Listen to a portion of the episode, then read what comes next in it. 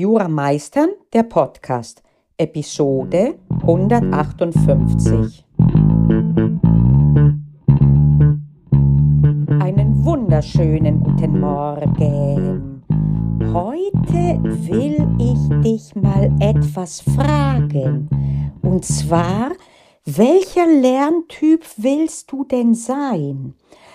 Hast du schon mal darüber nachgedacht? Du bist als Studierende quasi freiberuflich und selbstbestimmt tätig. Okay, du wirst in dem Sinne noch nicht bezahlt, aber du bist selbstständig tätig. Das heißt, du kannst selber bestimmen, wann du lernst und wie du lernst. Du kannst sogar bestimmen, ob du in Vorlesungen reingehst oder nicht. Auch dazu übrigens habe ich hier im Podcast eine Episode, wie du diese Frage beantworten kannst, ob das sich jetzt lohnt, in eine Vorlesung reinzugehen oder nicht. Klammer zu. Es bleibt aber dabei, mit Ausnahme der fixen Uhrzeiten für Vorlesungen oder auch wenn du ein zeitgebundenes Repetitorium besuchst, auch da sind die Zeiten äh, fix. Wenn du natürlich einen Online-Kurs äh, machst oder einen Online-Mitgliedbereich, wie, wie ich den zum Beispiel habe, dann kannst du erst recht entscheiden, um wie viel Uhr und wie oft und wie lange du damit lernst. Okay, wir halten also Punkt 1 zusammen. Du hast die Möglichkeit zu wählen, wann, wie und wie viel du lernst. Und damit hast du natürlich auch die Qual der Wahl. Okay, wenn das so ist, welche Optionen hast du? Sehr viele denkbare, wenn man bis in die feinste Verästelung reingeht. Lass uns aber mal die größte äh, Abgrenzung uns anschauen. Bist du eher fleißige Biene oder aufgeregter Grashüpfer? Bist du also jemand, der oder die sehr gut lernt nach dem Motto von 8 bis 11 Uhr und dann Pause von 11 bis Viertel nach 11 und dann ab Viertel nach 11 bis 13 Uhr und so weiter und so fort? Oder bist du eher jemand, der oder die sobald er oder sie etwas Interessantes hat, sich sagt, wow, bingo, das ist es jetzt. Und ich beiße mich da fest. Und fünf Stunden später merke ich erst, wie die Zeit verstrichen ist. Beide Lerntypen haben Vor- und Nachteile. Und beide sind sinnvollerweise an ihren Kanten nachzujustieren, damit man eben hauptsächlich die Stärken mitnimmt und die Nachteile eben ein bisschen glatt bügelt. Was ist die Stärke der fleißigen Biene? Die Stärke der fleißigen Biene ist, dass sie sich eben an ihre Programme hält. Was ist die Schwäche? Dass wenn mal etwas es lohnen würde, dem nachzugehen, und zwar jetzt, wo das Eisen heiß ist, zu schmieden, unter Umständen die fleißige Biene sich sagt, nee, jetzt ist Pausenzeit, also Schlusspunkt aus.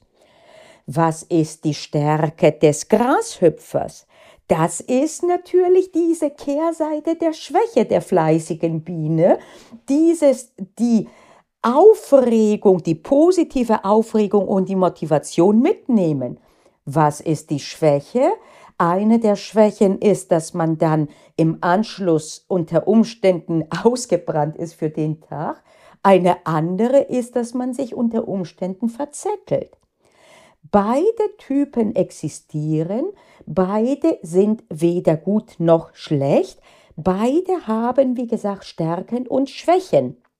Die Kunst besteht darin, sich wirklich ernsthaft zu fragen, was denn deine, dein Typ ist. Und da gibt es auch nicht nur den einen, sondern natürlich gibt es Mischformen. Aber wo liegt denn deine echte Stärke? Und wenn du jetzt dir sagst, hm, ich kann beides, ich wage es zu bezweifeln. In der Regel hat man doch einen ganz starken äh, Typ, äh, auch dann, wenn man den unter Umständen äh, überschrieben hat, indem man sich sagt, Disziplin, ich mache jetzt von neun bis elf oder was auch immer oder von acht bis elf. Aber wenn du dich wirklich fragst, wann, was kommt dir natürlich, ohne dass du dir das groß vorgenommen hast oder umgekehrt, kommt es dir überhaupt natürlich, dir nichts vorzunehmen und drauf loszulegen oder eher umgekehrt, dann siehst du, wo denn dann deine Stärke ist. Ein Problem liegt darin, dass du oft denkst, es muss eine fleißige Biene am besten dabei rauskommen. Ich versuche es passend zu machen, denn je mehr Stunden im Seminar oder wo auch sonst du lernst, desto besser. Und das ist nicht so. Das ist eine vermeintliche und eine sichere, das ist oft ein Feigenblatt. Das ist oft auch ein Aktionismus, dass man denkt, wenn ich so viele Stunden wie möglich gelernt habe, dann sollte ich doch auf der sicheren Seite sein, oder? Und dann habe ich mir nichts vorzuwerfen. Ich kann, wenn ich es dann doch nicht so gut hinkriege im Output, in den Klausuren, kann ich sagen, na ja, immerhin habe ich alles getan, was ich konnte. Und äh, das ist nicht äh, der Fall. Äh, halt, das ist nicht so, denn das ist, wie gesagt, oft nur ein Feigenblatt. Nun will ich dich natürlich auch nicht dazu ermutigen, äh, aus äh, lauter Widerspruchskreis äh, dir zu sagen, vive la résistance, ich lasse mich nicht in enge, äh, in enge Korsetze reinpressen, äh, ich mache jetzt äh, so, wie es mir gerade kommt. Äh, das kann und wird genauso gut, gut wahrscheinlich nach hinten losgehen. Ja gut, was tun denn jetzt? Was du tun kannst, ist nach Möglichkeit wertungsfrei, aber unverzerrt in den Spiegel, den virtuellen reinzuschauen und dich zu fragen, Hand aufs Herz, was funktioniert bei mir wirklich? Nicht mit welcher Methode fühle ich mich safe, sondern was funktioniert wirklich. Und das ist gar nicht so leicht und vermutlich wirst du das auch nicht auf Anhieb so hinkriegen. Es ist ein Prozess. Und wenn wir eins verlernt haben, und dazu fasse ich mich als ehemalige, nicht mal ehemalige, ich mache ja immer noch Examensvorbereitungskurse an der Uni und sowieso in meinem Mitgliederbereich, da fasse ich mir oft auch an die Nase, hauptsächlich früher, dass ich auch vielleicht zu viel vorgegeben habe. So ist es gut, so ist es richtig. Heute versuche ich immer mehr dir zu sagen, so kann es funktionieren und so kann es funktionieren und ich versuche dich zu ermächtigen und zu ermutigen, deinen eigenen Weg zu finden.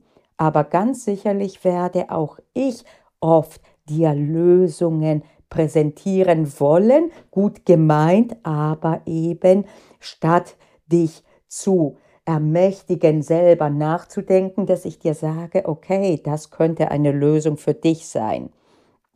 Wobei auch das seinen Wert hat, je je mehr du am Anfang bist, desto mehr Unterstützung ist es sinnvoll und ergiebig. Aber immer, immer, immer ist wichtig, dass du selber erkennst, dass du im Sattel sitzt. Nicht ich, nicht irgendwelche Kolleginnen, nicht irgendjemand sonst. Du sitzt im Sattel. Es ist dein Leben, es ist dein Lernen und du musst und willst vor allen Dingen damit gut zurechtkommen.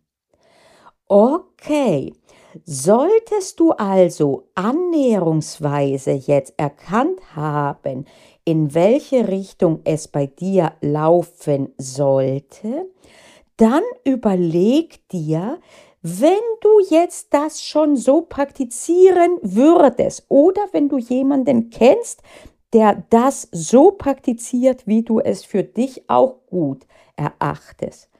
Wie würde denn dann deine Planung aussehen? Wie würde dein Lernen aussehen? Wie würde dein Tag aussehen, wenn du schon da wärest? Vom Ergebnis also gedacht. Wie würde das aussehen? Ein richtig optimaler Tag. Und ich meine damit optimal nicht im Hinblick auf keine Probleme, kein, äh, kein juristisches Problem erkannt, was du nicht gerade lösen kannst, sondern umgekehrt. Wie gehst du vor? Wie viel hast du geplant? Wie sehr hältst du dich an deinen Plan? Wie gehst du damit um, wenn auf einmal dein Plan nicht aufgeht, weil du ein Problem gefunden hast, auf das du jetzt nicht so ähm, schnell eingehen kannst juristisch, wie du es dachtest, oder weil du einfach einen schlechten Tag von dir aus hast. Wie sieht es denn aus? Wie geht denn eine Person um damit, die eben äh, halt schon da ist, wo du hin willst? Und damit das etwas weniger abstrakt klingt, transponiere ich das Ganze mal auf den Ernährungsbereich. Meinetwegen, du willst schlank sein. Und du denkst und immer wieder aber, und da spreche ich aus eigener Erfahrung, wirst du schwach, wenn du eine Tüte richtig tolle Kettlechips vor dir hast. Dann fragst du dich, wie geht denn eine Person um, die so ist, wie ich sein will, damit um, dass sie auf einmal jetzt die Gier hat nach den Chips? Und nicht, wie ist denn eine Person, die schon diese Gier überwunden hat? Denn die niederen Triebe, die du hast, die wirst du handhaben können, die wirst du aber im Zweifel nicht verlieren. Und wie geht denn diese Person denn damit um? Was macht sie in dem Moment? Oder wie beugt sie vor? Kauft sie gar keine? Oder wenn sie welche hat, was macht sie? Schafft sie es nur fünf äh, Chips zu essen? Äh, oder muss sie sie wegschmeißen? Oder wie auch immer, wie geht sie denn damit um, mit dieser Situation? Und ähnlich ist es jetzt beim Lernen. Du stehst auf und du hast wirklich null Bock, dir Bereicherungsrecht reinzupfeifen. Wie machst du das? Nicht heute, sondern wenn du schon so bist, wie du sein willst. Und dann wirst du im Zweifel dann eine Idealvorstellung haben von dir, wie du das alles managen wirst. Und das ist eine große Falle, denn das ist oft ähnlich wie bei einer Diät. Ich werde von jetzt an nie wieder Kettlechips essen. Äh, halt, wie lange kriegst du das hin? Vielleicht einen Tag, vielleicht eine Woche, vielleicht einen Monat, vielleicht ein Jahr. Jetzt ist es aber an der Zeit, dauerhafte Anpassungen vorzunehmen und nicht nur Halbmaßnahmen. Und ähnlich wie du oft bestimmt den Satz gehört hast, wenn du eine dünne Person sein willst, dann musst du wie die dünnen Personen handeln und dann musst du dein Leben und deine Essgewohnheiten umstellen. Du musst eine, nicht, du musst gar nichts. Du willst eine Ernährungsumstellung haben und keine Diät. So gilt das auch für das Umstellen des Lernens. Kannst du das, was du vor dir siehst, als deine Idealwunschsituation, kannst du das auf Dauer so handhaben? Und mach dir da nichts vor. Und wenn nicht, dann pass auch deine Ziele an. Die Frage ist auch, ist dir das Ergebnis die Investition wert? Und ja, ich glaube daran, wenn du wirklich willst, kannst du auch alles hinkriegen. Aber willst du es dann, willst du diesen Preis tatsächlich zahlen? Ist vielleicht der Verlust an Kraft, an Nerven, was auch immer, größer als das, was du an Ertrag dann rauskriegst? Mach nicht den Fehler, den ich oft mache, nämlich, dass du versuchst, dich auf Teufel komm raus zu optimieren. denk an das Pareto-Prinzip. Mit 20% des Aufwandes kriegst du 80% des Ergebnisses. Und für die restlichen 20% der Optimierung des Ergebnisses brauchst du 80% Zeit und sonstige Ressourcen, ob es geistige sind, mentale oder was auch immer. Und überleg, ob es wert ist, diese letzten 20% rauszuholen. Und komm mir nicht mit dem Aufwand, mit dem, äh, mit dem Einwand, ich bin halt Perfektionistin. Was heißt, ich bin halt? Will ich es sein? Wenn ich es sein will, okay, dann mach bewusst so weiter. Wenn nicht, überlege und damit komme ich zu meinem nächsten Punkt. Wenn ich weiß, wie ich sein will, als Lerntyp, als was auch immer, ich habe das identifiziert, ich habe mein Ziel also erkannt, als nächstes frage ich mich, wie komme ich denn dahin? Ich habe gefunden, was ich denke, dauerhaft durchhalten zu können. Am besten machst du noch einen Abschlag, dass du dir noch weniger vornimmst, denn man ist immer übermotiviert. Und dann fragst du dich, wie du von A nach B kommst. Wie kann ich meinen Lerntag so hinkriegen, wie ich denke, dass er meinen Stärken und meinen Wünschen entspricht. Und dann gehst du mit kleinen Schritten voran und guckst, was funktioniert, was nicht. Und du hast immer das Ziel vor Augen und gegebenenfalls korrigierst du dieses Ziel auch. Okidoki. Das war eine Folge, die ist gar nicht so ohne. Sie gibt Anlass zu sehr, sehr vielen Denkprozessen. Aus ihr kann ich als Spin-off mehrere andere generieren. Denn so einfach, wie das alles hier vielleicht klingt, ist es natürlich nicht. Aber Leben nennt man das. Und wenn du zufrieden bist mit dem jetzigen, dann bin ich sowieso die Erste, die ich sage, versuche nicht etwas, was gut funktioniert, zu ändern, nur weil du denkst, es ginge noch besser oder weil du denkst, die Panayota sagt aber oder die lebt etwas vor. Nein, aber solltest du unzufrieden sein, Hand auf Herz, solltest du denken, Genau genommen würde ich es lieber anders machen. Genau genommen wäre ich lieber eine andere lernende Person. Dann ist diese Folge für dich gewesen und dann willst du auch diesen Prozess durchgehen. Und ja, er ist zum Teil unbequem. Er hat auch bequeme Teile. Ich bin die Letzte, die sagen würde, du musst unbedingt leiden, ohne Leiden kommst du nicht weiter. Nein, nur ich würde es anders formulieren. Ganz ohne Unbequemlichkeit und Leiden kommt man nicht voran. Auch das sollte natürlich nicht Selbstzweck sein. Ne? Wir sind hier keine MasochistInnen. Okay, also wie gesagt, ganz schön heavy die heutige Folge, aber vielleicht doch ein guter Denkanstoß. Jetzt hast du lange genug zugehört, vielleicht machst du einfach einen Spaziergang oder setzt dich mal hin und überlegst, einfach stellst dir immer wieder mal in nächster Zeit vielleicht diese Frage. Was für eine lernende Person will ich sein? Was wäre ich gern erstmal und dann will ich das wirklich?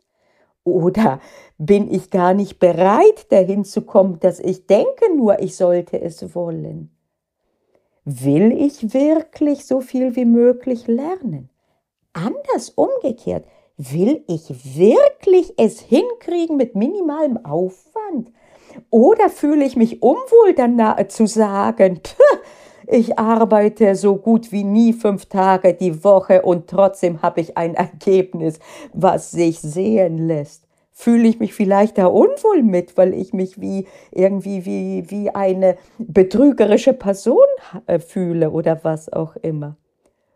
Würdest du wirklich gern sagen wollen in der Gruppe Puh, ich muss gar nicht so viel lernen und ich muss gar nicht leiden. Ich die, finde die Examensvorbereitung einfach nur toll. Ich gehe darin auf. Ich kann dir sagen, viele würden das gar nicht wollen, weil sie dann ein bisschen wie ausgegrenzt wären nach dem Motto, was ist das denn für eine komische Person? Entscheide es für dich. Es gibt kein richtig und es gibt kein falsch. Aber stell dir immer wieder die Frage, wie will ich sein? Und bei uns jetzt in diesem Podcast als lernende Person, wie will ich sein? Wie will ich mein Lernergebnis? Wie will ich meine Vorbereitung? Wie will ich gerade mit den schwierigen Phasen umgehen? Was bedeutet das, wenn ich schon da wäre oder sein werde? Wie werde ich dann meinen Tag gestalten? Nicht, ach, heute, ich arbeite dahin und wenn ich mal, jetzt zurück mal auf die Ernährung, jetzt verkneife ich mir alle Chips und wenn ich dann mal 50 Kilo wiege wieder, dann werde ich wieder kontrolliert Chips essen. Nee, das wird nicht funktionieren. Wie will ich sein? Wie wird mein Leben da schon aussehen? Was wäre, wenn ich es heute schon führe?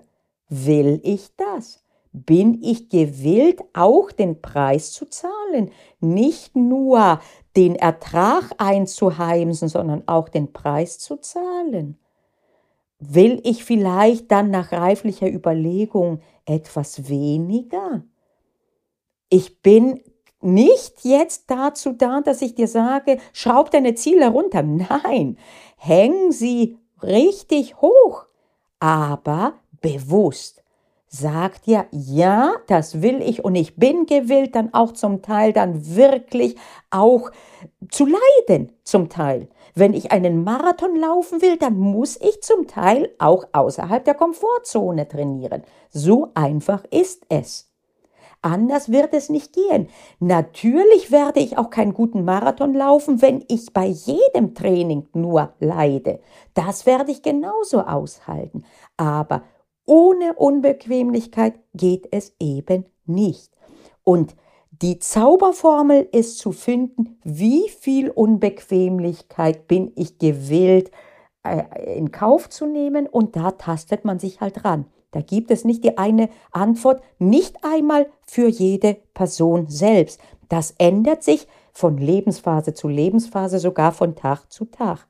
Also, frag dich immer wieder mal, am besten Einfach so aus dem Off.